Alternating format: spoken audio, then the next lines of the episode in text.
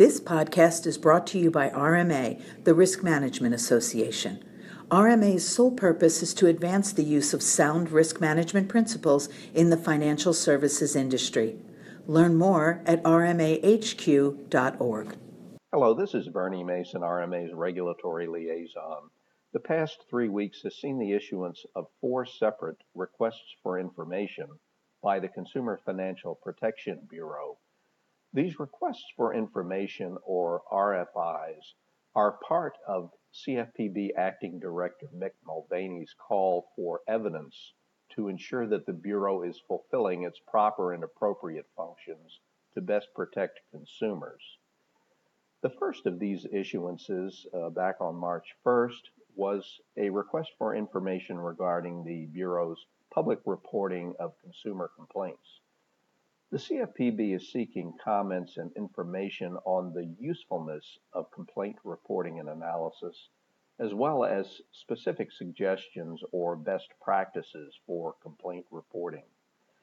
As pointed out in this RFI, collecting, investigating, and responding to consumer complaints is one of the statutory primary functions of the Bureau. Since it began collecting complaints in July of 2011, the Bureau has published a variety of reports analyzing complaints and responses. Some are specifically required by statute, others are intended to meet the Bureau's objective of ensuring markets for consumer financial products and services operate transparently and efficiently to facilitate access and innovation. The Dodd-Frank Act requires the CFPB to provide certain information to Congress about complaints and responses. In particular, the Act requires the Bureau to report annually on the information and analysis about complaint numbers, types, and resolution. The CFPB is also required to submit semi-annual reports to the President and to certain congressional committees containing an analysis of complaints about consumer financial products or services that the Bureau has received and collected in its central database on complaints. This RFI describes the Bureau's current practice regarding regular and periodic reporting of consumer complaint data. The CFPB, by means of this RFI, is seeking public input regarding potential changes that can be implemented regarding the agency's public reporting practices of consumer complaint information and also to consider whether any changes would be appropriate. The CFPB is seeking feedback on all aspects of this reporting process, and in the RFI, it lists certain specific areas for consideration and comment. The second RFI was issued on March 7th and this is a request for information regarding the agency's rulemaking process. The Bureau is seeking comments and information from interested parties to help assess the overall efficiency and effectiveness of its rulemaking process. The Dodd Frank Act authorizes the CFPB director to prescribe rules as may be necessary or appropriate to enable the Bureau to administer and carry out the purposes and objectives of the federal consumer financial laws. The CFPB's rulemaking processes are subject to a number of statutory requirements, including notice and comment requirements, small business review processes, analysis of impacts of proposed and final rules, and consultation with the other federal agencies.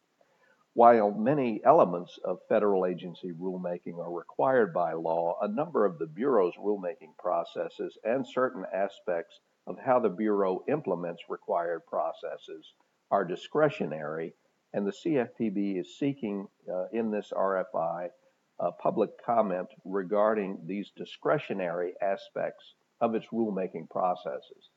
The CFPB is seeking feedback on all discretionary aspects of its processes, including current practices, timelines, and potential improvements in each stage of these processes.